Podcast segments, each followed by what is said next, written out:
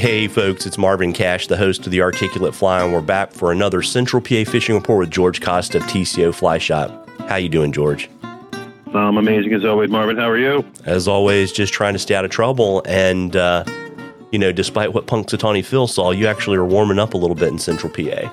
A, little bit, a little bit. We're getting a little toasty over here. Temps are starting to rise, which is nice. Doesn't mean it can't change next week. Uh, but this week we've had some nice warm weather, and we are starting to get some good bug activity. We've got plenty of midges around.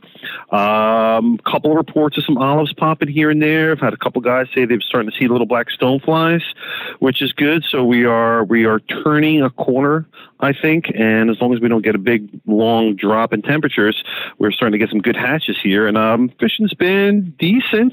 Uh, water's still kind of cold, starting to warm. So guys have been doing pretty good on some nymphs. Guys have been doing well on some streamers. Fish were actually moving yesterday for a couple of our customers. So things are looking up. Things are looking up. Yeah, and so do you prefer to kind of nymph until you see the hatches, or are you doing like a dry dropper, or how do you like to skin that cat?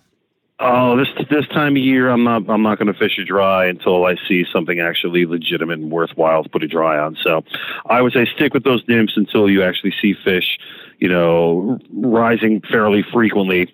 Um, you know, if you're dry dry or die kind of guy, you can you know search around this time of year, and you're you're going to probably find a couple of dumb fish here and there that are going to rise. But um, I prefer to just you know wait till it's a little more consistent to you know search around with a dry fly for sure. Yeah, it's like Ghostbusters don't cross the streams, right?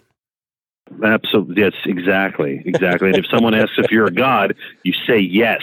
Yeah, there. See, lots of wisdom on the fishing report, and uh, as we and as we mentioned last time, we were going to ha- announce our drawing winner on this episode from all the folks mm-hmm. that yeah asked questions in 2022. Uh, we put the name in the hat, which is called the Google Random Number Generator, and it spat out a name. But before I announce the winner, George, you want to let them know what they're going to get? Sure. We get some TCO swag and a $50 gift certificate to the shop.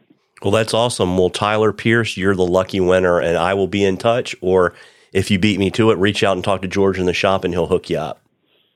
Nice. Congrats, Tyler. Yeah, and you know, folks, we love questions on the articulate fly. You can email them to us. You can DM us on social media, whatever's easiest for you.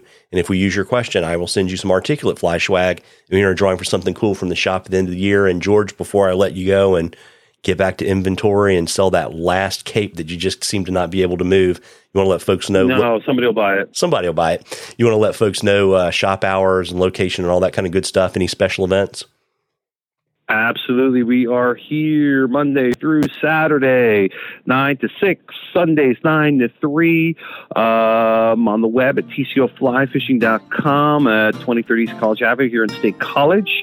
Uh, special things we got going. I got a tying class tonight that's almost full. If anybody's free tonight, wants to join, I got a couple of spots left for a, a Blue Winged Olive tying class tonight. We've got some classes coming up at the end of February as well. Check out the website for that.